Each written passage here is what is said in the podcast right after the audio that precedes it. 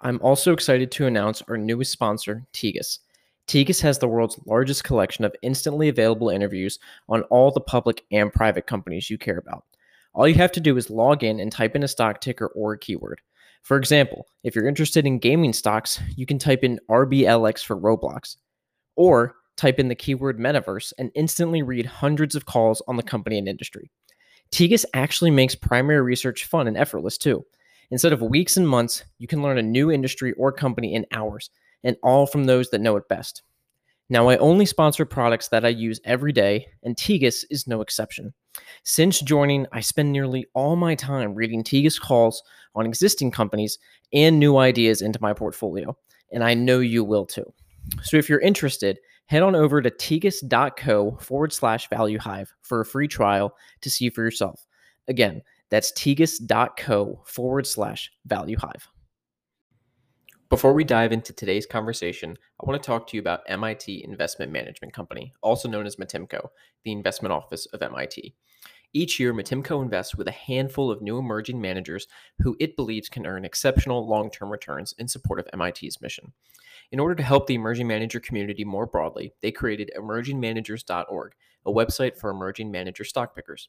For those looking to start a stock picking fund or those just looking to learn about how others have done it, I highly recommend this site. You'll find essays and interviews by successful emerging managers, service providers used by MIT's own fund managers, essays MITIMCo has written for emerging stock pickers, and more. MITIMCo also occasionally and opportunistically hires new members for their investment team. To view the job description, please visit mitimco.org slash global dash investor. That's M-I-T-I-M-C-O dot O-R-G slash global dash investor.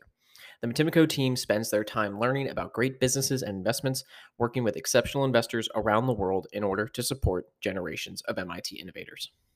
This episode is brought to you by Quartr. Quartr is the new way of doing company research. Quartr's first mission is to enable access to conference calls, investor presentations, transcripts, and earnings reports as frictionless as possible, straight to your pocket. I started using Quartr and I've never looked back. You can think of Quartr as the Spotify for all investor conference calls that you can think of. You can type in the ticker of whatever company you want, say it's Etsy, and you can get a list of all of their recent earnings calls. And inside the earnings calls, you can listen and click the PDF, and it'll show you investor presentations or prepared remarks that you can read alongside listening. The best part is, is you can choose the speeds. You can have 1x, 1.2, 1.5, which is my favorite, and you can star companies, make them your favorites, and you'll get notifications for new conference calls, and they'll be right at the top of your app. So there's five key points to remember about Quartr. First, it's 100% free. They include companies from 12 markets and plan to add more over the over the coming year. They prioritize requested companies, which you can do in the app, and they have a lot more in store. So check them out on wherever app store you have. It's Q U A R T R. That's Q U A R T R. I have Dror Dror Poleg. Uh, Dror is a author. He is a uh, has history in private equity. He uh, also runs a website um, under his name, and he writes about, uh, well, we're going to talk about Ponzi schemes. We're going to talk about cryptocurrencies, the future of the solo corporation, and um, how crypto and real estate could uh, interact and kind of change the whole game. So this is going to be a pretty a pretty sweet podcast. There's going to be a lot of metaphysical conversations about the future and and what what things could look like, what things couldn't look like. Uh, but Dror, thanks so much for coming on. I, I, I had a chance to listen to your podcast with Scott Galloway in doing um, in doing some research for this podcast. So I know a little bit about you from from from that. But for those that don't know, uh, who are you and and and what do you do for a living? So first, great to be here, Brandon. Thank you for inviting me. Uh, the main thing I do these days is write and teach on the internet. So that sounds rather quaint, but I spent uh, two decades doing real estate development and private equity real estate, mostly in China. So, really a hardcore contact sport. Uh, and before and after that, I was involved in developing and investing in online media ventures of various kinds. And over the last five or five, six years, I've been mostly focused on, on the future, starting with the future of real estate and kind of how technology changes the way we work, live, shop, uh, store stuff, and move around. Uh, so I wrote a book about that, published it a little over two years ago, a book called Rethinking Real Estate. And what that book did is actually predict a lot of the stuff that everyone's worried about at the moment. You know, people are not moving back to the office, uh, people are not going back to work. Uh, a lot of people are buying houses in the suburbs. A lot of people want to live in cities, but a lot of the supply in cities is not exactly what is not exactly affordable or what they want to do. And, and of course, technology plays a big part in each one of those. And out of that book, I basically started to, to have a more general focus on, you know, the, the future of work, the future of financial assets, which are two things that are very relevant for real estate, but they're relevant to everyone else as well. Uh, so over the past few years, I mostly write about them, you know, anywhere from like the New York Times or, you know, doing interviews with Bloomberg or the Wall Street Journal, but mostly just really writing about my own website, as you mentioned, and uh, speaking about it. So advising, you know, some of the largest banks and private equity funds and other kind of these type of creatures uh, all over the world, just flying around, having a talk with them, scaring them a little, giving them a little hope. Uh, but essentially, my my favorite thing to do is just to you know write my newsletter every week, and if I could just do that and be left alone, then that would be wonderful. Have you always had a passion for writing, or was it something like a muscle you had to develop over time? I'd say both. So I, I was always interested in writing and, and performing as well. So you know, I was kind of like I, I, majored in theater in high school. I always wrote all the different productions, even in, in, in elementary school. I kind of helped write some of the kind of funny parts of of different ceremonies and kind of productions. And uh, and actually, everything I've ever done in life always started from writing, and it started from writing on the internet. So uh, even in the mid '90s, you know, I was involved in, in like nightlife and party promotions when I was in middle school. A lot of that was about me writing online in various forums and chat groups about music, uh, about nightlife, and then kind of making friends and being invited by all sorts of club owners and producers to kind of work with them or collaborate with them uh, on, on putting together events. And then even in a place like China, I basically showed up, started writing about it online, met a couple of other people who had like a really cool blog about Chinese media and tech, uh, and through that kind of like built my expertise and ended up again investing hundreds of millions of dollars of people's money into like shopping malls and office buildings. It all started from being like this weird guy who writes about like chinese trends on the internet. Hmm. uh, and more recently uh, yeah also just writing my newsletter about whatever i'm interested in and kind of first taking the real estate world by storm a little bit and then now just trying to take the rest of the world by storm.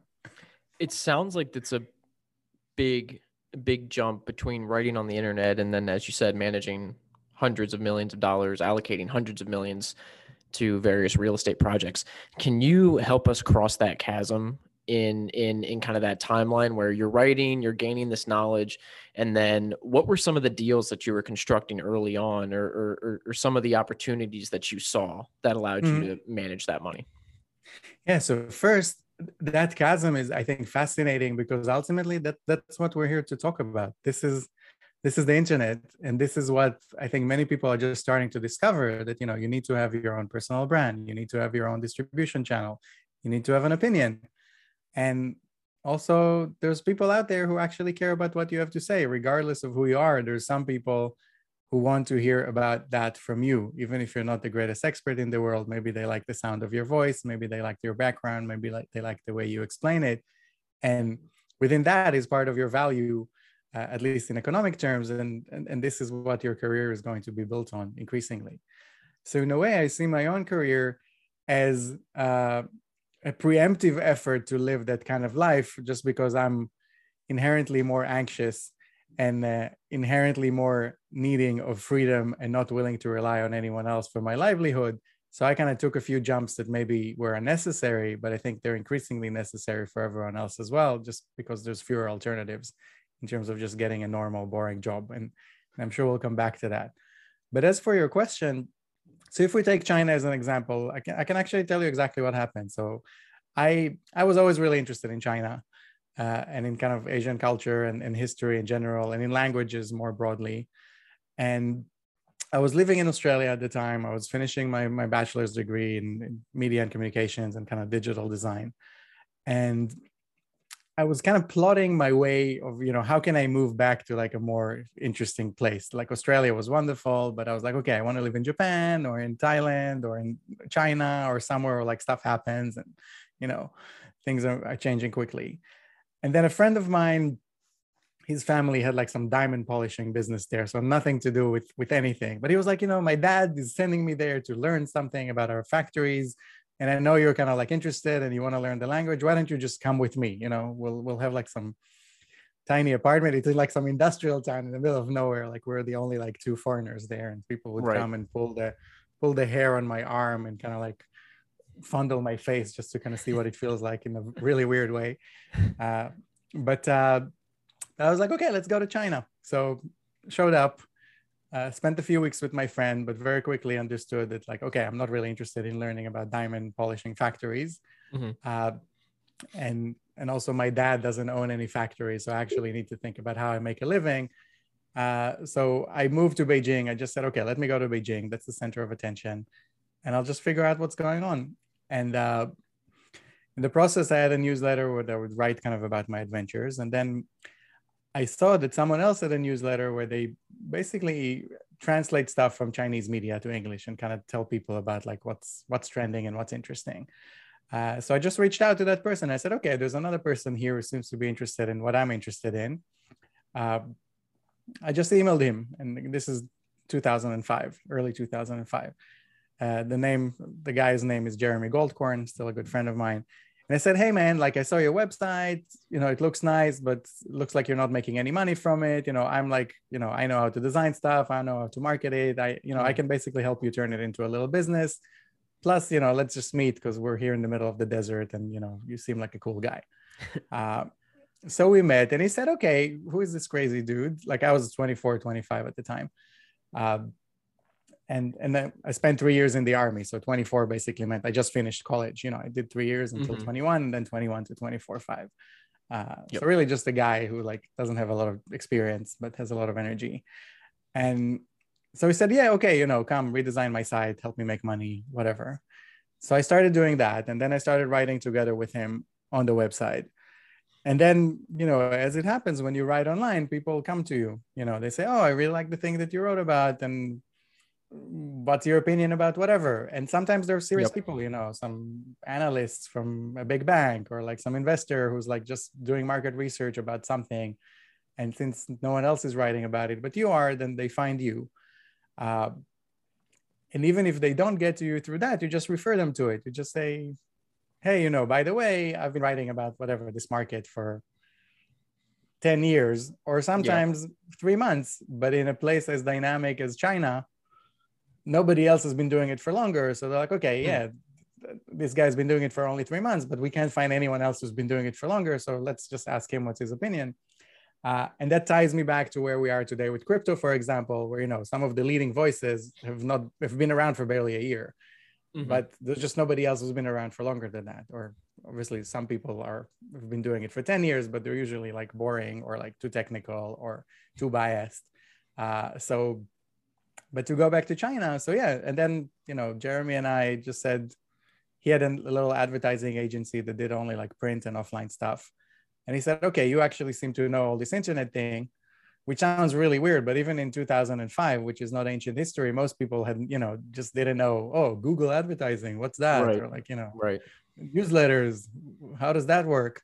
Mm-hmm. Uh, and, and he was like, why don't we offer our clients this kind of stuff as well. You know, we have big clients like IKEA or some big hotel chains or airlines. Let's ask them if they need some stuff. So we started doing that together. Uh, and increasingly, a lot of my clients were real estate related people. So, you know, either people are developing stuff or, or again, retailers or hotel chains or people that have something to do with real estate. And I started helping them first with whatever it is that I was officially doing, which is like, oh, let's build you a website or let's make you an investor presentation and you know localize it to this market. Uh, but increasingly, they started asking me for stuff that I wasn't officially selling. Like, hey, why don't you come with us on this trip and have a look at this piece of land and tell us what you think? Because you know mm-hmm. we trust your opinion. Or remember that presentation you help us make or like these messages you wrote for our website why don't you come with us to the meeting with the bank and you tell them what you think or why don't you come with us to see this investor and you tell him about this market research that you've done for us because you know you're clearly right. passionate about it and know it so just like that you know you have expertise and even if you're not the greatest expert in the world if people you know trust you, feel comfortable with you. They like the way you tell it, uh, and especially in a dynamic environment, then you know they, they just go with it. And obviously, if you're doing it well, then they just keep coming to you. So I, I did that, ended up doing it for 10 years. And uh, ultimately, one of my clients said, Hey, you know, we, we like you. Why don't you just come? You know, we're actually going to invest a lot of money in this country now. Why don't you just come and be part of our team? You know, we have like the legal people, the finance people, the the general management people, the, the construction people, but we need somebody like you, whatever it is that you are, you know uh, business development marketing market research whatever it is that you are we need we need somebody like you even if mm-hmm. we didn't think that we do um, and then within that company i had to like build my own role and kind of like define what is it that i actually do and, and fight fight for resources in a way because the engineers usually got technically were in charge of things and then i would come and push back and convince everyone to do to do it differently and everyone would get annoyed but i think ultimately it usually drove to uh, to positive decisions uh, not necessarily because i was always right but this tension between like okay the financial engineering view of the world and then the kind of more like customer centric hmm. market oriented and also kind of like cultural oriented uh, view uh, so that's just one example. Sorry, it was a really long answer. no, it's fine. I mean, I love I love long answers. This is the platform for long answers. Yeah. Your your your background and really that whole story. It sounds like the definition for um, for events that could lead to imposter syndrome. And the only reason mm-hmm. I say that is because you're a clear outsider, right? Coming into a for even even today largely unknown to a lot of outsiders in China. And you're writing about this, and you said, you know, you've only spent a few months digging into kind of the opportunities you see here. So to me, those are kind of the ingredients for someone to develop severe imposter syndrome.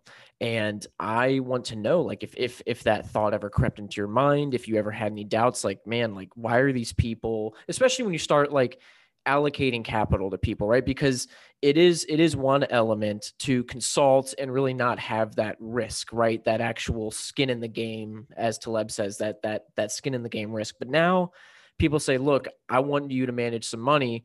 What, what was there any imposter syndrome there that crept in? You're like oh shoot like now this is legit. And maybe you know like maybe that imposter syndrome crept in.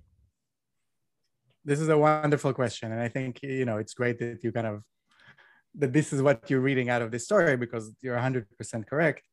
Uh, the doubts were there, are still there. I think will always be there. Uh, but I've I've found a few ways to uh, to kind of mitigate mitigate those issues.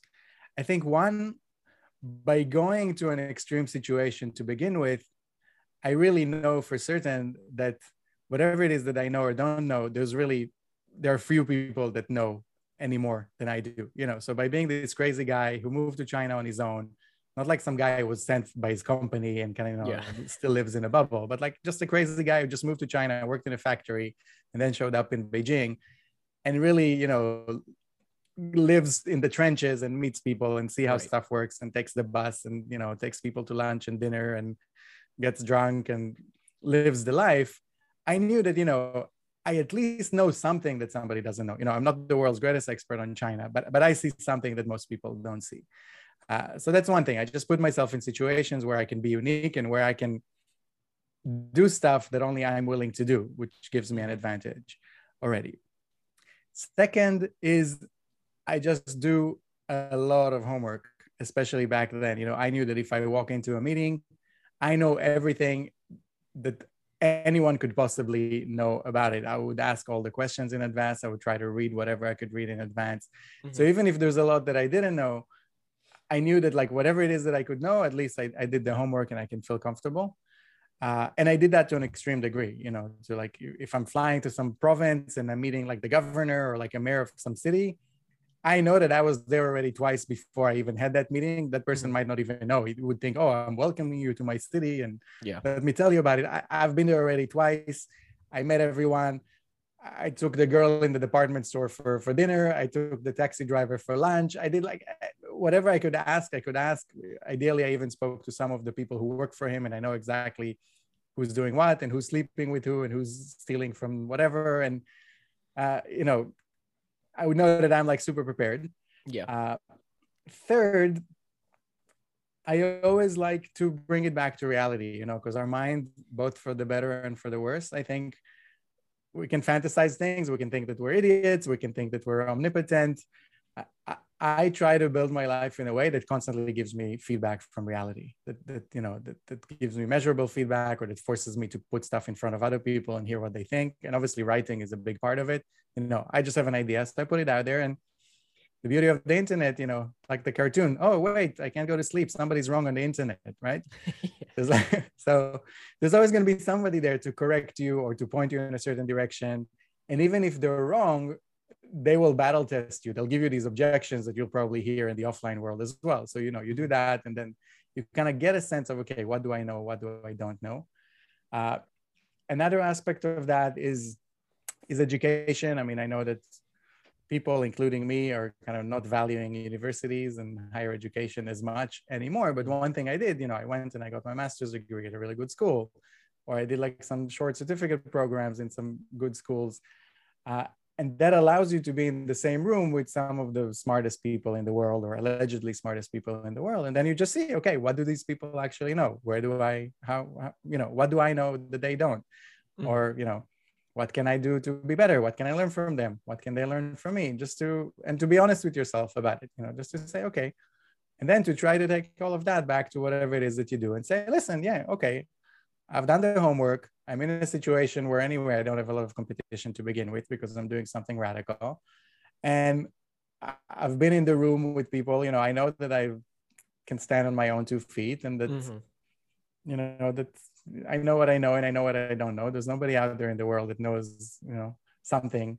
Uh, you know, I mean, I'm just another human being, and we all are. I think one one of the realizations that you have as you grow up and as you kind of move up the ranks in whatever it is that you're doing is that everyone is just a human being. You know, that boss that was amazing and always knows everything.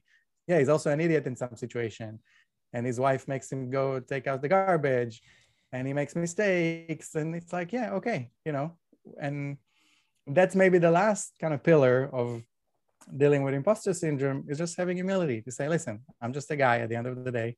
Mm-hmm. I'm not pretending to be anything else. I can tell you exactly what I've done to get to where I am, what I've learned, where I've been. If you find that valuable and you think that it's enough, listen to me. If not, that's fine. You know, tell, tell me something I don't know and, then mm. we'll continue from there.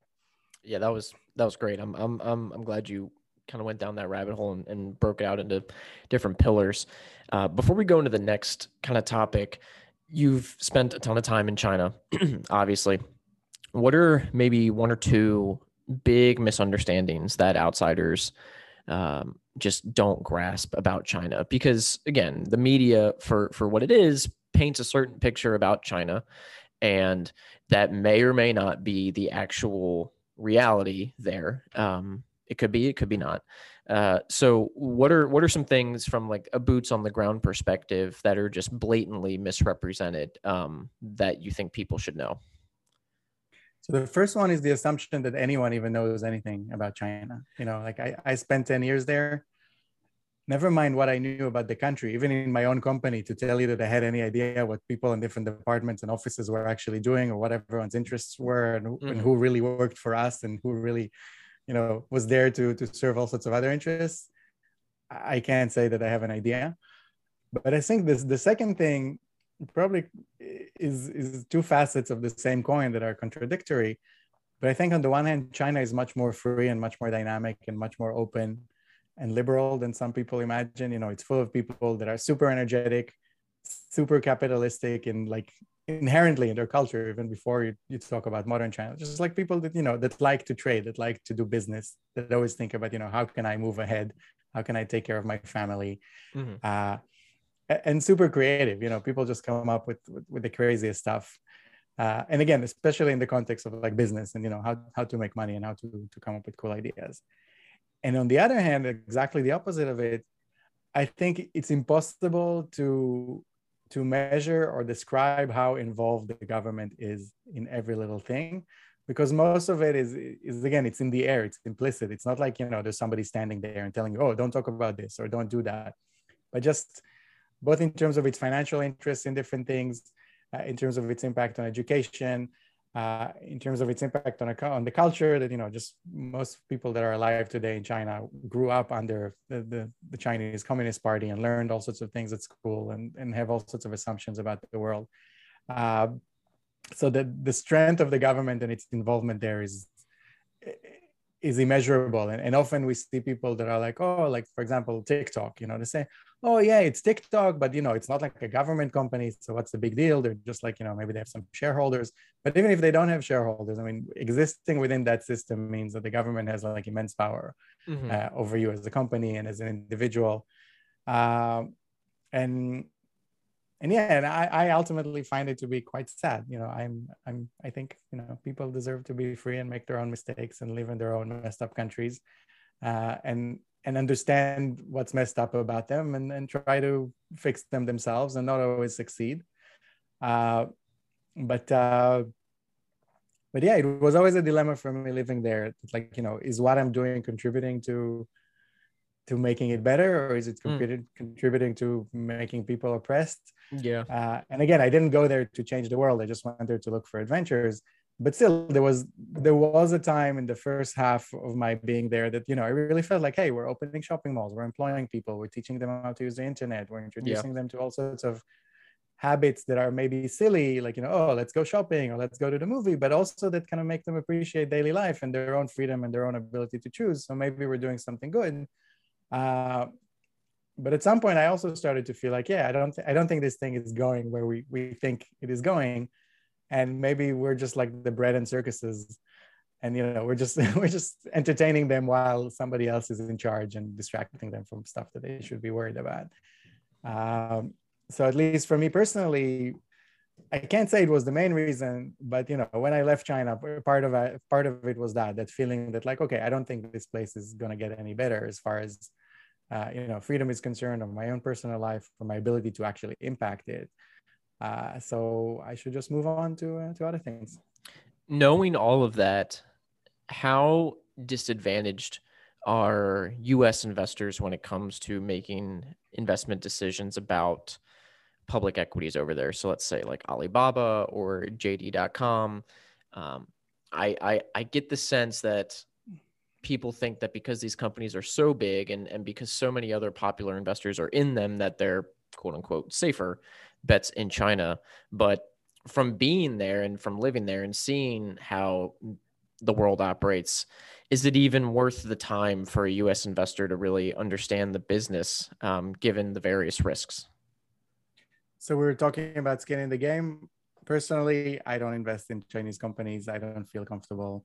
Right. Uh, doing that. So I mean, that, that I guess tells you everything you need to know. Yeah, I mean, like you know, it tells like you've been there, you've lived there, yeah, and you know you don't feel comfortable. And again, that's not like an anti-China thing. I'm not saying yeah. no one else should, but I'm saying when I look at it, I'm like, hey, I, I'm I'm pretty confident that what I'm hearing is is not the actual information that I need to know. Second, the political risk is huge, and, and people try to ignore it, but we've seen some prominent examples of it just in the last year and from both direction whether it is you know trump deciding to ban uh, tiktok mm-hmm. because of the kind of you know geopolitical issues or if it's alibaba disappearing its uh, you know chairman and ceo for a while um, or or you know even more mundane things like you know the women's tennis associations yeah, i was about out. to say what was it peng shuai what, yeah peng shuai there's just huge political risk there uh, and I think people like to tell themselves that no, okay, it's not really a risk, and the stock maybe is back up or whatever. But but yeah, but you know, it, it's there. I'm not comfortable with it, uh, and ultimately, I'm also not comfortable with. I think you know, with technology transfer, with copyright transfers to to nations that are that are increasingly actively hostile to to to what we're trying to do, and I say that while being fully cognizant of you know America's shortcomings and mistakes mm-hmm. and not being naive about politics and knowing that you know a lot of it even in the best times means you know oppressing some people and using military force and uh, surveillance and a lot of stuff that i'm well worried about here at home. Uh, but still i don't think that it compares.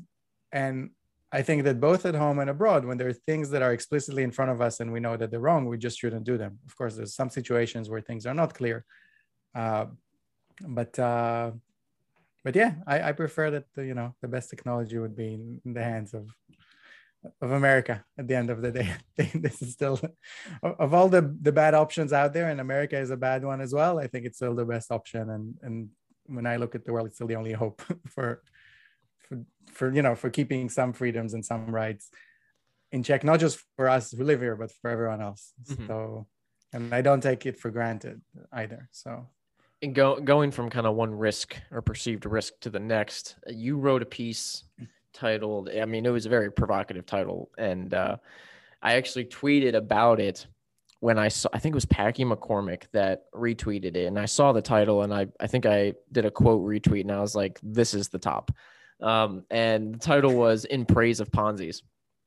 Granted, I said that as as a joke didn't read a single word of it when i tweeted it which probably is more of a reflection on me than than anything. But um, i ended up you know i obviously i read the uh, i read the post and disclaimer for those that that don't know or, or maybe are unfamiliar you kind of set the stage with the whole constitution dao and the you know public trying to buy that copy of the constitution through through through this dao so long story short, I got involved in that. It was my first Web3 experience, first DAO experience. I remember buying uh, like 21,000 people tokens.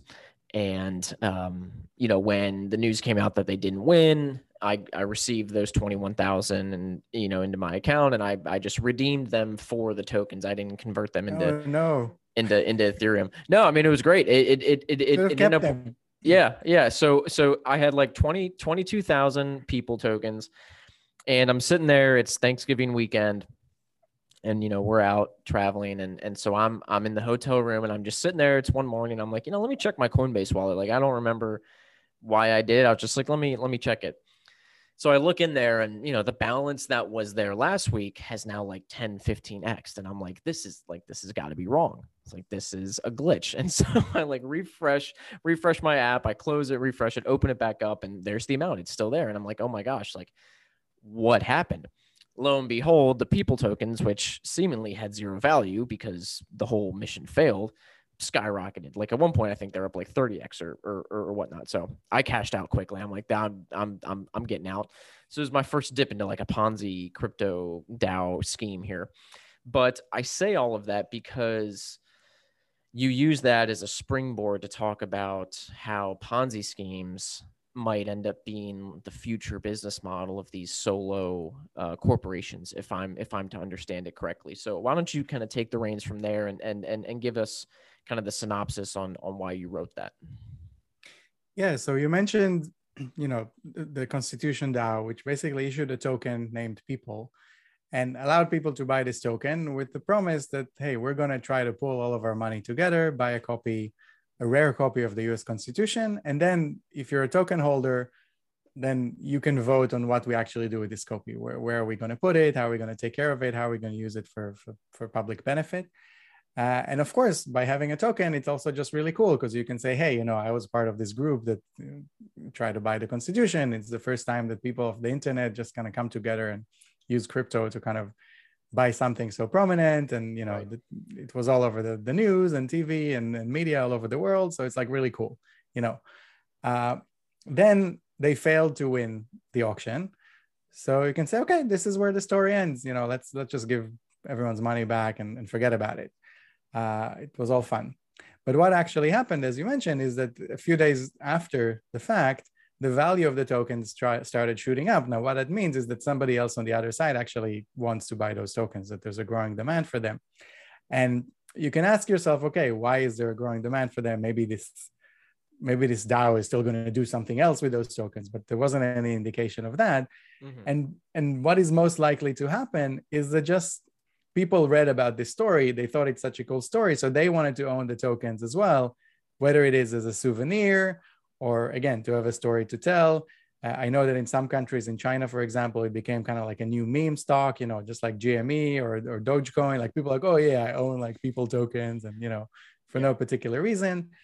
But at its essence, it basically means that people didn't necessarily want to buy whatever practical thing this DAO was promising to do. They just want to buy a piece of the story. I said, okay, there's a story here. Everybody's talking about it. There's a good chance that something else will happen in the story that even more people will hear about it and want a piece of it or that you know this group will suddenly do some amazing other thing together and these tokens will suddenly play a part of that. So i just want to buy a piece of it just because i believe that this is a cool story. And i believe that other people who hear about it after me will want to buy a piece of it as well which means that probably the value of my tokens is going to go up now yes this is you know the, the, the definition of a ponzi scheme you know i'm going to buy something not because it has any inherent value but just because right. i think somebody else is going to pay more for it uh, tomorrow mm-hmm.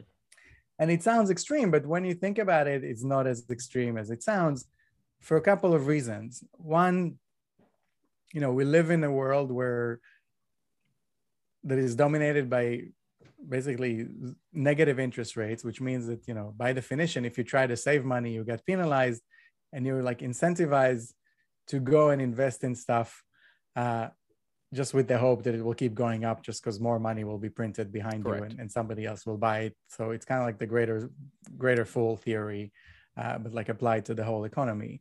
So, so one, so that's like one reason, like, okay, it's in itself buying people DAO tokens doesn't seem like a great financial idea. But when you look at all the other options that people have, okay, what else do you want to buy? Like Tesla stock at like whatever multiple they're trading, or even Apple, or you know, office buildings. What is it in the yeah. world that you look at now that doesn't look like overpriced or like that it's about to get completely demolished by mm-hmm. by technology or something else?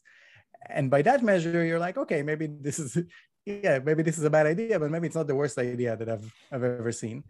Uh, so I call that the TINA economy, you know, that there is no alternative. We basically live in a world where everyone has to take crazy risks and do stupid stuff. And often the, the stupidest thing is the most the more reasonable thing because you know buying buying a general motor stock or whatever your grandfather did in order to to be financially responsible. I'm not sure what's crazier, you know, to buy Dogecoin or to buy, you know, a General Motors uh, share or government bonds that promise to basically not give you any return indefinitely. Uh, so that's so that's one reason. The second reason is that when you really dive into this Ponzi kind of multi-level marketing thing, it actually makes sense. So I used Gangnam Style as an example of of an economic product mm-hmm. uh, of the 21st century. So you know, Gangnam Style. Some guy in Korea made a song, put it on the internet, obviously well produced, etc. He's like a professional. Uh, and then some people heard it, they liked it, they shared it, and because they liked it and shared it, more people heard it and liked it and shared it. And on it went. And at some point, of course, the YouTube algorithm identifies this kind of initial momentum. The algorithm mm-hmm. identifies it and then amplifies it. It says, okay, this thing looks like it's going to be cool because 100 right. people saw it. So I'm going to show it to another 1,000 people and then another million. And of course, TikTok and Facebook and Twitter, they all work along the same lines. Yeah. Uh, and ultimately, this song reaches a billion views makes a few million dollars for the creators, makes even more million dollars for YouTube. And then it also fizzles away, but we'll come back to the fizzle in a second. Now, every person that liked it or shared it initially actually contributed to its initial success and even was critical. And, and every person, like anyone who ever liked it, contributed something. Those that did it earlier contributed more. And today, you actually have no way to compensate them for that. You're basically right. saying, okay, you know, the, that song got lucky. Some people liked it. There's another song that didn't get lucky. Uh, that's fine. You know, you shouldn't expect any reward for it. Yeah. But we're moving to a world where more and more products act or, or businesses emerge in that same way. You know, they start from a meme on the internet. If enough people like them, they become successful and, and finance, you know, a rocket launch or a new car or something much more substantial than just a video. And if nobody mm-hmm. cares about them, then nothing happens. And basically, that means that it's a very risky world because you're increasingly reliant on luck. You know, when you post a song on YouTube, the most popular song on YouTube is not the best song on YouTube if you try to measure it objectively. It's not like the, the one that costs the most money to produce or the ones that, that has the biggest stars.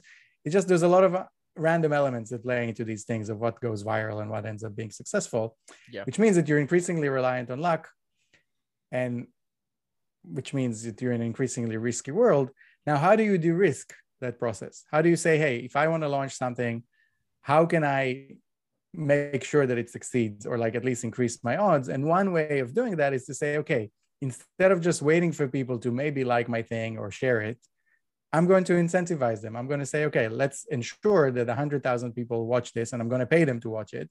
I'm going to pay them to like it. I'm going to pay them to share it and not just pay them, but actually give them a share in this product and its success, which means that they're fully incentivized to make sure that this thing becomes as, as popular as possible. And because I'm doing that, the odds of this thing actually becoming successful are much higher now. So, of course, you cannot guarantee it, but they're much higher than just uploading something to YouTube. Uh, so it basically shows you that this economic of Ponzi's it, makes much more sense than you know it, it's not just a crazy thing but it's basically something that more and more products will need to do in order to ensure that they even have a chance to succeed let alone actually succeed like you need to harness the crowd you need to incentivize it properly uh, because otherwise you, you barely even have a chance and of course that's where crypto comes in you know that it allows you to build these models with tokens and to like very cheaply kind of create these huge incentive schemes for people and pool resources and automatically compensate people based on kind of programmatic actions that they take in the digital world uh, for whatever it is that they did. So yeah.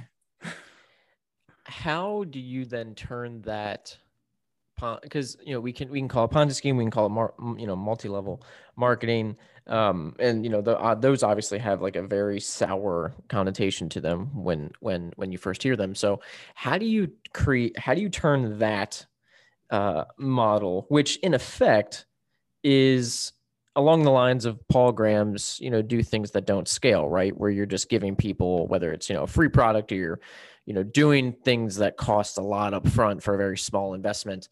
So there's a lot of, you know, kind of do things that don't scale early stage. How do you go from that then to a sustainable business model and to one that can, you know, continue to grow without needing that external funding? And the reason that I ask that is because you're seeing a lot of uh, VC, you know, venture capital subsidized luxuries, whether it's 10 minute grocery delivery or whether it's, you know, certain products that just don't make economic sense. But because the money is so cheap and because people are just throwing money at these schemes, they're able to survive. Um, so how do you how do you bridge that gap? So a few ways. One, it's a question whether doesn't scale still applies to to this kind of thing because in the past if i would tell you hey taylor swift you know before you launch your next album go talk to 10,000 people make sure that they all do the same thing at the same exact minute that they listen to your song and share it get everyone's bank details transfer each of them like a dollar and a half for it. Then a week later see if the song is doing well give them another two dollars. It's just going to be too expensive too complicated. But with crypto you can do it in like you know two minutes. You can just set a smart contract say hey anyone who wants to do this thing go share it on YouTube, then put a link to the thing that you shared so we can verify that you actually shared it. Then automatically you get money, and then automatically you get even more money later if something happens. Mm. If nothing happens, then you get nothing. But you know, you basically bought a lottery ticket that didn't cost you anything, and maybe it works. So just the transaction costs, the setup costs, the coordination costs are incredibly lower uh, now with crypto and crypto plus the internet and social media. The second is wait, let me let me remind myself of the question again. But what makes it scalable and I mean it sounds like it sounds like this only works with the solo corporation. Again, I could be wrong, but like this sort of scheme where you've got this one person doing this one thing um, it's very linear in that sense, right? It's not this complex organization of humans that you're trying to solve a certain problem. It's like, hey, I've got this one artist that did this one thing. Um, it seems easier to do this sort of thing in that sense. Like it like does does this model even in like the web3 crypto space like let's say that that ends up being the future like does that model work from an organizational level? I think it can. I mean, you know, what what DAOs essentially allow you to do is to have to allow a bunch of people who don't know anything about each other and don't have to trust each other to put a lot of money together in the same place, and to define rules by which this money will be spent uh, and it to them. Uh, so on the one hand, it's really simple, and you can say, okay, of course, this is not a corporation. This is just like a shared bank account with like some little algorithm on top. But on the other right. hand, you can say, yes, it's it's just a shared bank account with an algorithm on top, but you can apply it to a million things that you couldn't do without it. Uh, so one of the things that DAOs can do is vote together and decide, hey, we're going to hire a CEO, or we're going to hire engineers, or we're going to do a marketing campaign. Like we, we can do whatever it is that we do with a company and whatever shareholders or board members do in a company. So I think the focus at the moment is too much on like, oh, DAOs are democratizing everything and everyone's going to vote on everything. But of course, this is not going to be efficient. This is not the future of business. You need leadership, you need expertise. Uh, it's just a different governance mechanism. But also by coming together, it allows you to, to exploit weaknesses in existing structures in the world. And it allows you just to redefine how things work. I'll, I'll give you like an example. Mm-hmm. Let's say there's a lottery. You know, I, I just bought a lottery ticket. The biggest prize is like $200 million. So I can pull together with all of the people that want to buy a lottery ticket. We can spend 180 million dollars on buying all of the possible combinations or at least 80% or whatever it is that is most efficient for us uh, statistically. So there is a chance that we're all going to just lose whatever it is that we put in but there's probably a you know 70% chance or 90% chance that we're going to win the whole thing. And then to define that okay if one of our tickets wins the 200 million dollars i'm just going to spread it to everyone you know instead of taking it to myself. So you you kind of exploited something that already existed, but you just said, okay, I, I specify now how I think it should be distributed. And all of these people agree with me. And now we're going to create an automatic way to distribute it differently with these tools. And it's barely going to cost us anything to, to do that, which is why it's suddenly efficient and cost effective to do it. Uh, now, of course, this is kind of a silly example, but you can do you can apply it to more and more situations in the world where you say okay someone owns this office building what if all of us own it instead and we run it a little differently or decide that we want to share the resources differently just because we think that's better for society or that's that's in line with our ideology and of course it can be used for bad as well we can you know you can use it to just promote certain groups or certain people over others or mm-hmm. if someone is more popular they can take more money or whatever it is that you can convince people to agree to which history teaches us that you know people will agree to almost anything if you bullshit them uh, yeah. well enough uh, and there's another cute and more less extreme version of that. There's a, a crypto DApp called PoolTogether, which allows you to basically put your money, lock it down like in a savings account together with a thousand other people, and then take all of the interest that that money accrued during that month or year, and then do a simple kind of randomized thing. And then one of you gets all of the interest. So all of you get your huh. money back, but only one of you gets whatever, you know, whatever all of you earn together from interest. So you know, if we do it with a million dollars, you you know you earn two percent. Let's say you have twenty thousand dollars, and I just put a hundred dollars in that bucket. Suddenly, I, I can get twenty thousand dollars. But worst case, I I don't lose anything. I still get my hundred dollars back. Huh. So again, it's just a way to rewrite the rules without having to change the, the, you know the rules of physics or gravity or basic economics. It's just saying, yeah. okay, we just decide to distribute it differently. Uh, so again, once they start playing with those ideas, they can go to all sorts of directions and create all sorts of new incentive schemes and allow people to take as much risk as they're comfortable taking in exchange for as much reward as they're willing to uh, to stake their neck for. Uh, yeah. Do you think DAOs give humans too much of a benefit of a doubt that they'll do the right thing when it comes to uh, making decisions, even creating an algorithm. So, for instance, like the lottery example, right? Maybe that's a far out example, but let's just go with it. So, you know, you pull together 180 million dollars. You've got a 75% chance, 80% chance of winning. Say you hit the, you know, you actually win the lottery, and then all of a sudden this algorithm has to distribute these assets. How much trust are these individuals baking into the fact that someone's got to write that algorithm? And they could easily go in and say, you know, hey, just kidding. Like, let's just revert all that winning straight to my account. Because maybe, yeah, so, maybe, maybe I'm being too cynical though, right? Like maybe maybe I'm being a little bit too pessimistic. No, you can't be too cynical when uh, you know when money's on the line and, and it's the internet. But I think you know one, the more more of it that happens on chain, the easier it is to trust. That's why, you know, mm. the PoolTogether thing, for example, everyone just uses their crypto wallet in order to basically lock down a certain number of tokens. and that goes into a smart contract that then invests that in all sorts of other smart contracts or kind of yield bearing crypto instruments. Right. And then it brings back all their interest and then distributes it. So everything happens in a way that can really be connected into a smart contract and, and automated fully. So you you almost don't need to trust anyone. You do have to trust the initial algorithm, which you can audit and, and look at. But beyond that, whatever it says that it will do, it will probably do it does get much more complicated once there's an off-chain element. So, you know, yeah, if you're saying, okay, it's the national lottery, someone still has to go there and pick up the money, let's say, and cash the check, and then transfer it to some crypto wallet that then automatically distributes it. How do I know that this person will do it?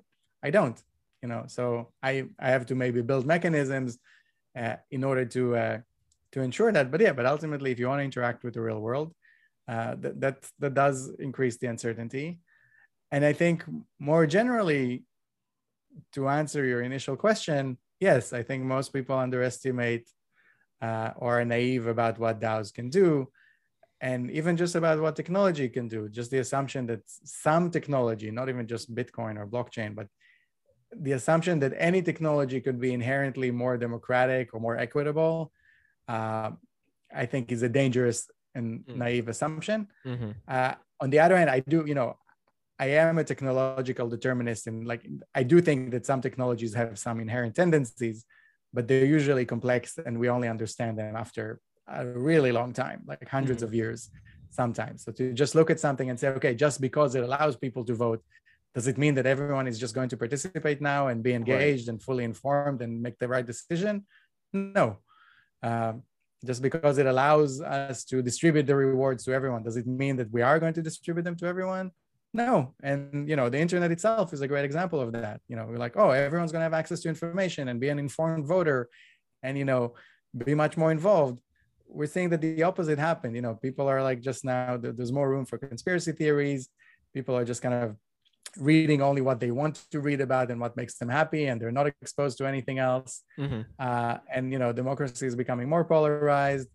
And and that too i'm not necessarily i don't necessarily see it as a bad thing in itself because i think it's a process. And like all of the craziness that we've seen only in america in the last five years yeah. there's a lot of bad in it but also it shows you the vibrance of america that crazy mm. stuff can happen.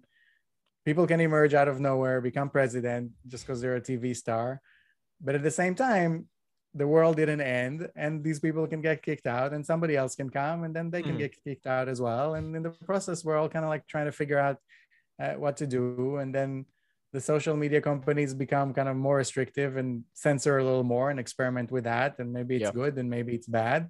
But before we can even realize whether it's good or bad some other power structures are emerging to take away money and eyeballs away from those traditional social media companies so there is a certain dynamism uh, that you know and here you can really choose okay well, do i want to be optimistic about where it's going or pessimistic? But it's clear that it's dynamic and it's changing all the time. It's not like yeah. locking itself into to any particular direction.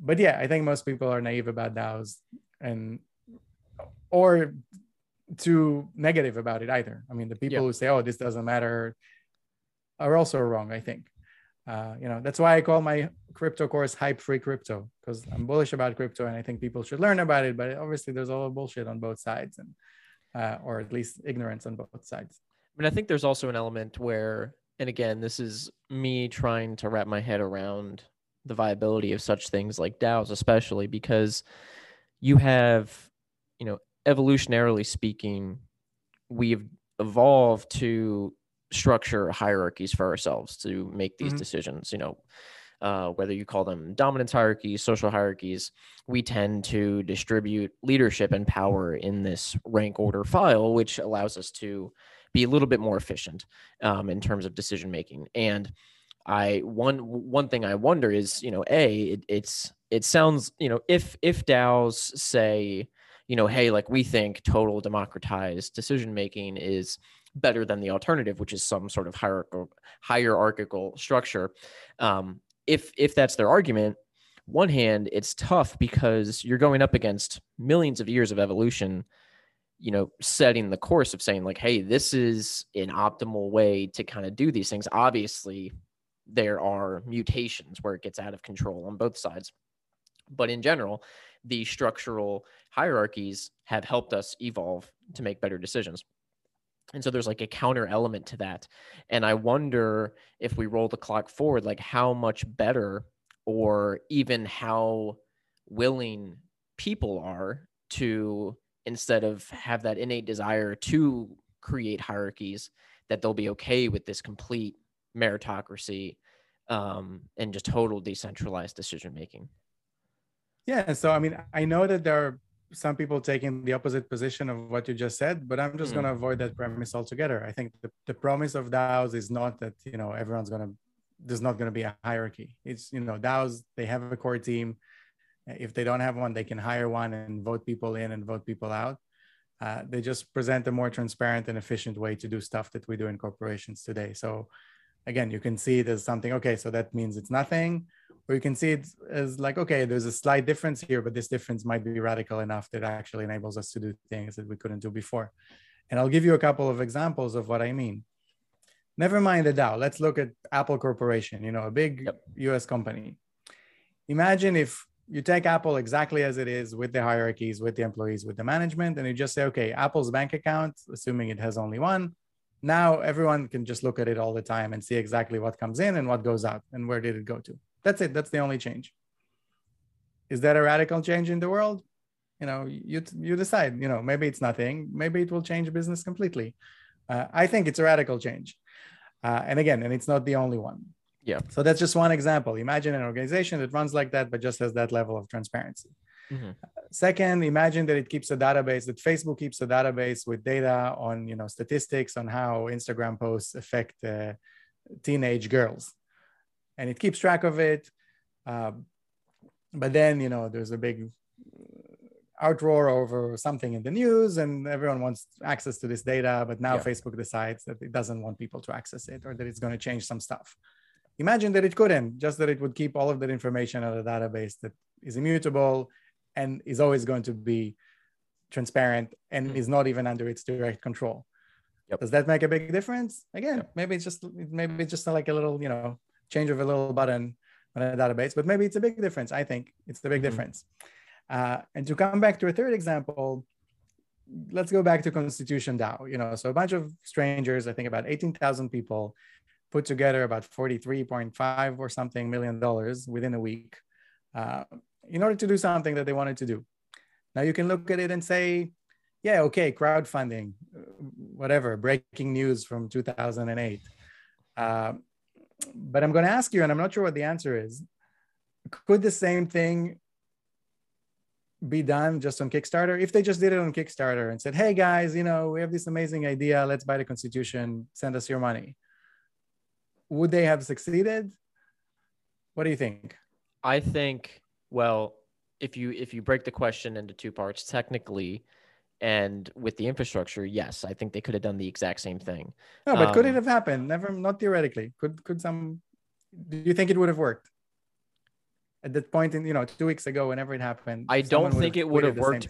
I, I I don't think it would have worked because Kickstarter doesn't have the same hype as DAOs okay. and Web three.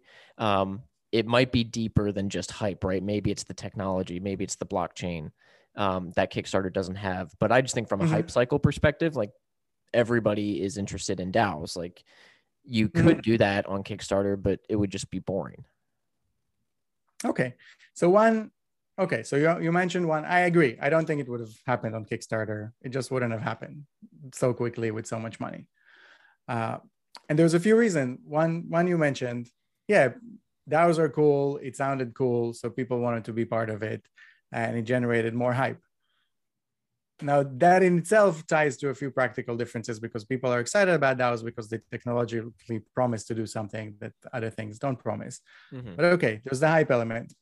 But then there's also those little things that, that are little in themselves where, like, okay, first, I put my money into a smart contract so I already have a wallet or I can create one really, really easily. I don't have to connect necessarily my bank account. I don't have to create an account anywhere. I don't have to give my information. There's basically a protocol already in place that has all, all of that. So the DAO didn't have to like build anything. They just kind of right. like use these existing primitives on, on Ethereum. Uh, so one, it's just really easy for me to pay. So I took a little bit of friction out. Second, I can see how much money is already in the bucket and I can see it like with 100% certainty. So it's not like a banner on a Kickstarter campaign or like an email right. from the organizer who says, Hey guys, we're like 30% there. But I can see exactly how much money went into that contract yep. and how quickly. Third, I can see whoever else is involved. So that influencer or whoever is shilling this specific project, I can see how much money they put in already. So again, it's not just about them telling me a story, but I actually know that they put in the money. Fourth, I have some certainty that you know my money wouldn't be invested or returned to me if nothing happens because it's in a in a smart contract. And in this case, it ended up not being true and it didn't work as well as planned. But at least going yeah. into it, it looked uh, different. So there's a bunch of little kind of ways that it eliminates friction and increases transparency. That I think again, each of them in themselves, just like the Apple or Facebook example, doesn't look like a big deal but right. when you're about to make a financial decision and I already have a wallet and all I have to do is kind of click and says, yeah, okay, I committed to this. If it ends up happening, take my money. If it doesn't, then don't. just makes it so much more, so much easier and so much more transparent. Um, which is part of the reason why there's hype about it. And of course, hype played a big role, or maybe even the bigger role in all of this. So, but but the bottom line is that if this new technology can make it happen, then this new technology is interesting and hype mm-hmm. is part of it just like hype is you know a lot of nice stuff or bad stuff that happened on the internet you could have done as well and almost equally efficiently with a phone or with like a newspaper ad uh, but you just didn't you know they just sometimes having a new technology gives us new metaphors and new ideas yep. that we can think with and then come up with stuff that we're like oh actually we could have done this before but we never thought about this before. And that alone i think is part of the value of new technologies that they give us ways to understand the world and to kind of metaphors to think with. Yeah. Well one of the ways that it's completely different from from kickstarter because i think the more you use daos for we'll call them antiquated things like basically creating a savings account and then paying interest like that's simple on the on the curve of like possibilities what is not that simple is what you wrote about in uh, your your your piece, "Clones and Colonizers," which basically laid out this idea of the solo founder company. And you mention this guy in San Francisco, Alex. Uh, I don't have his last name, but the the story is Alex created these Alex tokens. And what these tokens allowed people to do is if you bought them, you got a stake of 15% of his future income as well as any gain in his you know quote unquote value right? So if he you know starts let's say you know he's writing just on his website he gets featured in new york times goes on cnbc blah blah blah like theoretically his value has increased um, so that anyone can invest in this guy. Uh, so in this world daos makes sense right? Because it allows you to do things that kickstarter wouldn't. So talk to us then about the significance of something like a person selling tokens in exchange for their future income. Like it like will that become more normalized over the next five to ten years? Yeah so i i started that piece or or another piece on the same topic with the david bowie example from the 90s so in in the 90s uh, a fellow, a lawyer from LA named David Pullman came up with this idea, which he called the Pullman bonds, which basically allowed artists to sell rights to their future earnings to individual retail investors. And his first kind of uh, major showcase was David Bowie. He said, Hey, Mr. Bowie, you know, you made a lot of money. Maybe in the future we'll not make as much money. Uh, or maybe you just want to take out more money out today because you want to buy a big house or send your kids to school. So I have an idea for you. Why don't we just take uh, the royalties from your first, I think, 20 albums or something, mm-hmm. and tell people that they can buy the rights to those, to the cash flow from those royalties for the next 20 years, uh, in exchange for you know whatever it is that they're willing to pay for it, and we'll just issue these bonds. So David Bowie basically did a bond offering, raised 55 million dollars, which was a lot of money even in even more even more money. money. it's just in general. Yeah, it's, it's a lot, lot of money, money, today, but in 1995, it's probably equivalent to like 150 or 200 million dollars. So it's yeah. like really a lot of money. Yeah. And uh, and basically he said, yeah, okay, you know, I don't, I don't, I don't mind what I'm going to make in the future. I'm happy to take my money now or to create new stuff. But for all my old stuff, I'm happy to share it with people. Yep. Uh, and you know, and that the, the bonds were traded. They were rated by all the ratings agencies, and there were a lot of lawyers and investment bankers and, and David Bowie himself, uh, and and it worked. But of course, back then you could only do it if you're David Bowie because you had to be like really, really famous, and you had yeah. to like jump through all sorts of hoops and paperwork and lawyers and banks. Probably had like but high net crypto worth allows us stipulations, had to yeah. be a qualified investor, all that jazz. Yeah, but what crypto allows us to do is that any kid and, and Alex, uh, Masmej, is a great example. You know, it's just like a, a, kid in France that wanted to move to Silicon Valley, he had an idea for a startup. Yep. And he said, Hey guys, I need whatever, probably $25,000 or some kind of relatively low sum to begin with. If you believe in me, why don't you invest in my career? And I promise that for the next two years, I'm going to pay you whatever 50% of anything I make, or like 20% of anything above $100,000 or whatever it is that I need to live. Right. Uh, and plus later if you want like to have more fun i'm also going to let you vote on like some silly stuff about what i'm what i should eat for dinner or whether i should see that girl again or yeah. you know whatever i can do to gamify it and, and pique your your interest um, and it's interesting because one again blockchains make it really cheap and simple for anyone to issue those tokens and to build those incentive schemes without needing the lawyers without needing the bankers uh, which means that the barrier to entry to this type of behavior is much lower. So even if you just need a thousand dollars, you can just tweet about it and maybe somebody will give you the thousand dollars. You don't right. need to like be David Bowie interviewed on, on CNN for it. Uh, but I think from a broader perspective, there's two reasons why this model is, is important now. One, we, we started our conversation by talking about modern careers and how risky and volatile they are and how, you know, this option of just saying, hey, I'm just going to go study something safe and then work in, in like a safe company for 40 years and then retire. Yep. And when I retire, I'm actually going to have enough money uh, to to sustain myself, and the mm-hmm. government is also going to support me because it invested in stuff. Uh, all of that is not true anymore for a lot of people, and it's increasingly less true. So our careers themselves are becoming riskier and wherever there's risk, there's this need to socialize that risk to say, okay, my career is really dangerous. I wish I could, you know, instead of just jumping into this big ocean all on my own, maybe some people want to share this risk, you know, because they believe in me. So they can give me a little money now or like give me a safety net to make sure that if I fail, I'm still going to be able to live or try again. Uh, and of course, I'm happy to share whatever it is that, that I'll get from this with them in return. And now we can actually contractualize it with crypto. So I think right. from the individual perspective, there's a growing demand for this type of stuff. And then I think from an investor perspective, from kind of like a broader market perspective, there's also a growing demand for that because we mentioned that we're living in the TINA economy. Most investments are just not interesting or guaranteed to lose you money or like not to keep you ahead of inflation. So there's a growing interest in finding alternative investments that's why more and more pension funds are investing in, in startups and in crypto and in real estate. And like even stuff like real estate used to be considered an alternative investment and kind of a risky thing for pension funds. 20 years ago they would just buy you know bonds and, and stocks. But now more and more of their allocation goes to all sorts of alternatives.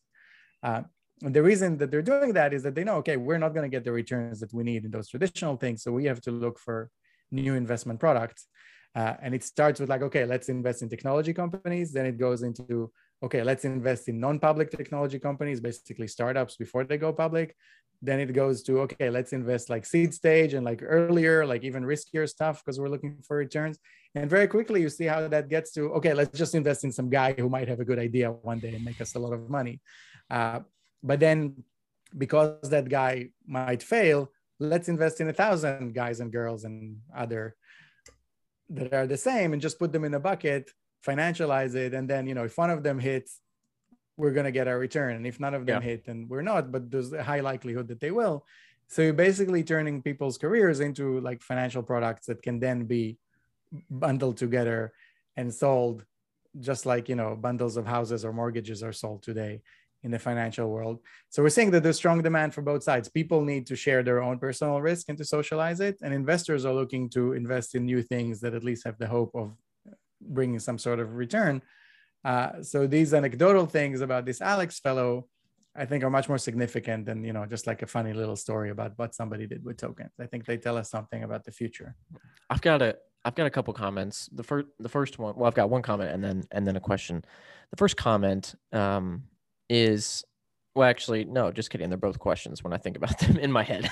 the first question is Do we want to live in a world that is so obsessed with like the me economy, right? Where everything's about me. Like I this guy named his own token and it's like buy me, invest in me. And maybe you know, maybe again it's just my my personal philosophy, but it's, like do we it's all it's almost like artificial intelligence, right? Where like we can create something that either can go too far and we know it can go too far if we if we if we input the correct you know algorithms and stuff we've got the power to make this go too far.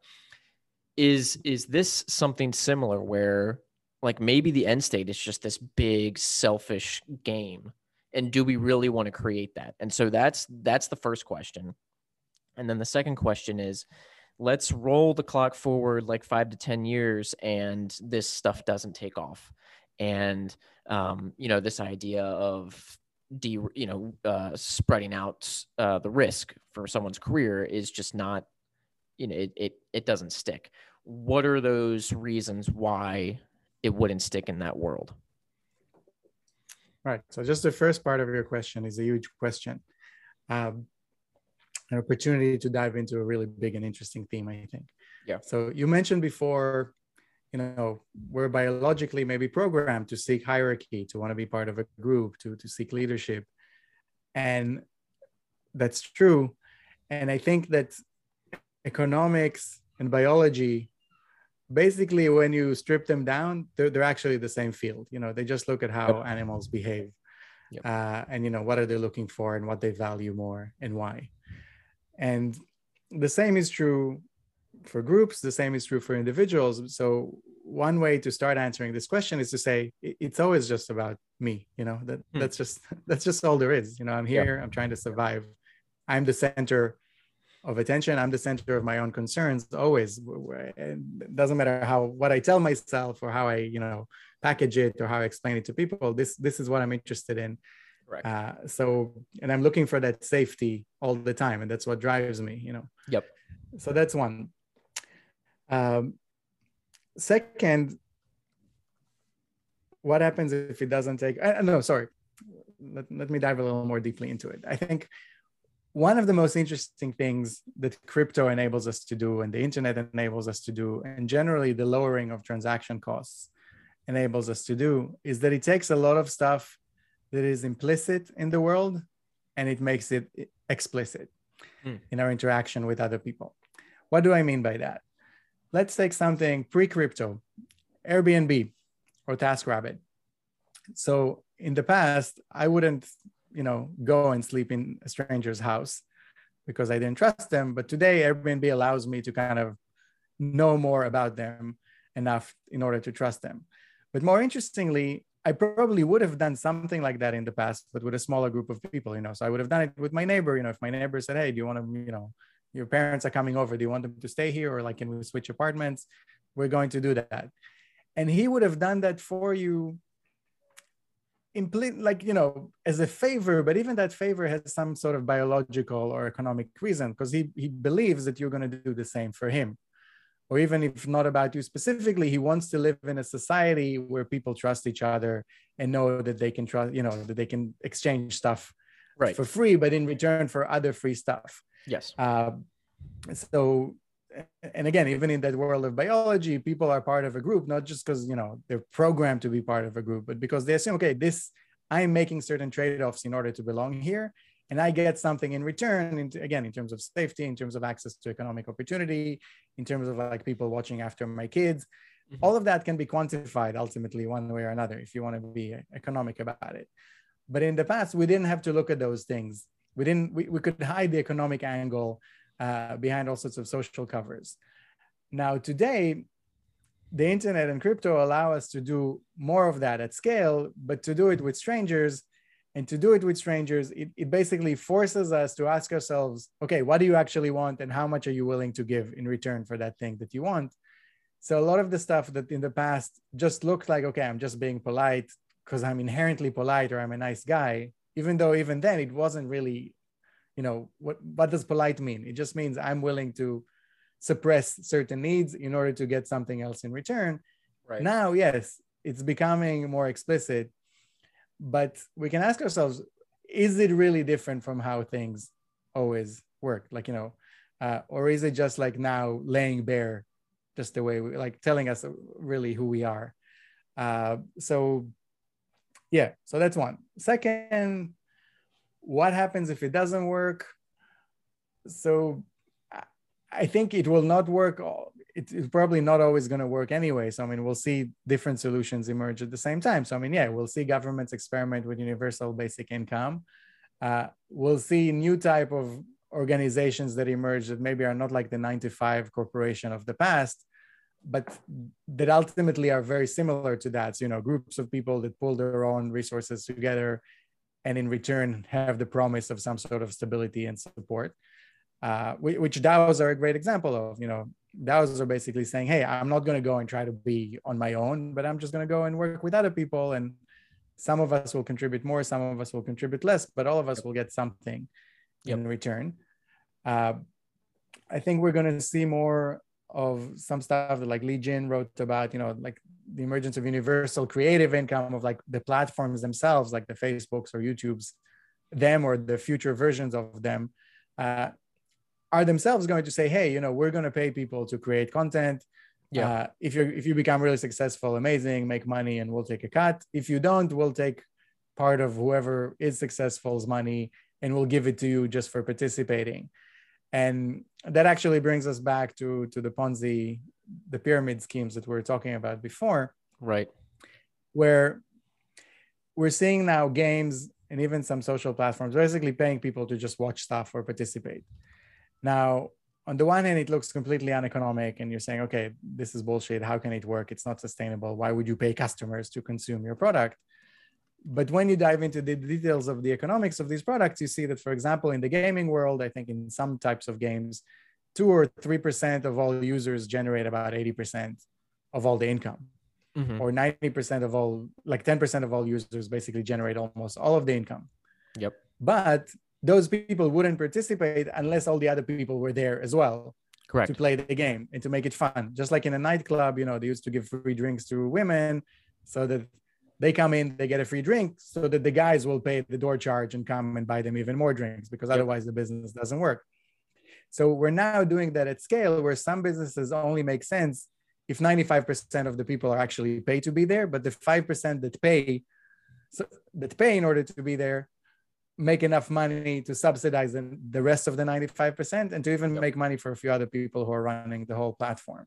Yep. So yeah, we'll just see the emergence of these kind of new business models that that look crazy, but maybe you know their their time has come. Yeah, and you you you end the piece, and you know this this will be kind of a good bookend to um, to kind of this this section before we go into the concluding because I mean we're almost at an hour and a half, which has flown by, but you end the piece saying quote in a world where our own self is a business we will need alternative personas to separate our true self from our business self but we can also use multiple personas to hedge our bets. Instead of living or dying by a single identity, we can have multiple ones in the hope that one of them becomes a viable business. So this is, you know, again, this is a this is a fascinating thought exercise when you combine this idea with the future of the metaverse and and the metaverse economy, right? And so my my idea is and you know maybe this is this is a question that I pose to you is like do you see a world where you log into the metaverse, whatever that means, whether it's putting on a headset, whether it's, you know, going into, you know, space or picking up a controller. When you log into this metaverse as, as different avatars, each, you know, do do do each of them have like their own DAO where you basically onboard into the metaverse with a DAO and then that DAO fits what type of business or service you are. So for instance, say um, in the metaverse, like in one of them, I can log in and I'm a plumber and I can go and like fix these virtual homes water heaters and get paid in like plum tokens or something like that. Like is is is is that kind of where you see this going where DAOs become almost like the login credentials for what you do in the metaverse? I I wouldn't think about it in those terms. Yeah. Okay. I my I, I think what what I meant in the piece is one, because those economic incentives and relationships become more explicit, and also everything becomes more personal because it's about you selling yourself, having a personal brand, building a channel. And, and it's true even if you want to get a nine to five job today you know if you have an online presence and you look cool and people can go and verify whatever it is that you're doing in your free time then it becomes more important and more valuable but the, the flip side of that is that it actually incentivizes you to constantly respond to that crowd or respond to the audience and maybe become someone that you don't want to be or someone else. I can see it even in myself you know i tweet about different things but my tweets about crypto have the highest engagement so i find myself tweet more about it and spend more time about it. And then i ask myself wait is that really what i want to spend time on?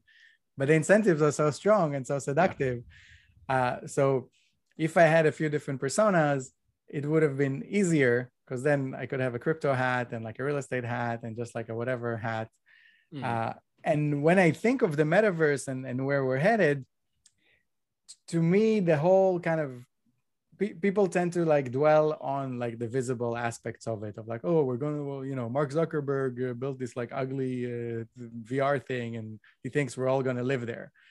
That, you know, that's not the story here. I'm sure that Zuckerberg doesn't think that that's the story either. I mean, to me, what the metaverse means is that more and more of our life will happen on the internet you know that mm-hmm. will generate goods will transact with each other uh, our social relationships the way we make a living more and more of that will be on the internet and that that's all i mean again it's yeah. it's it's the nothing of it and it's the everything of it hmm. uh, so it's not about like whether you're going to wear a headset or not uh, it's about how we'll interact and and how we will interact i think a big part of it which we can't do in the real world, is that we will have multiple identities for various uses.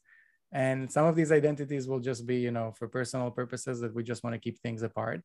But a lot of it will just be a series of different bets. You know, I don't know who I need to be in order to be successful in the world. And today I can try 10 different types of me, sometimes in parallel. And if one of them succeeds, then great. And I can even finance each of them by letting other people buy a piece of them, like we discussed.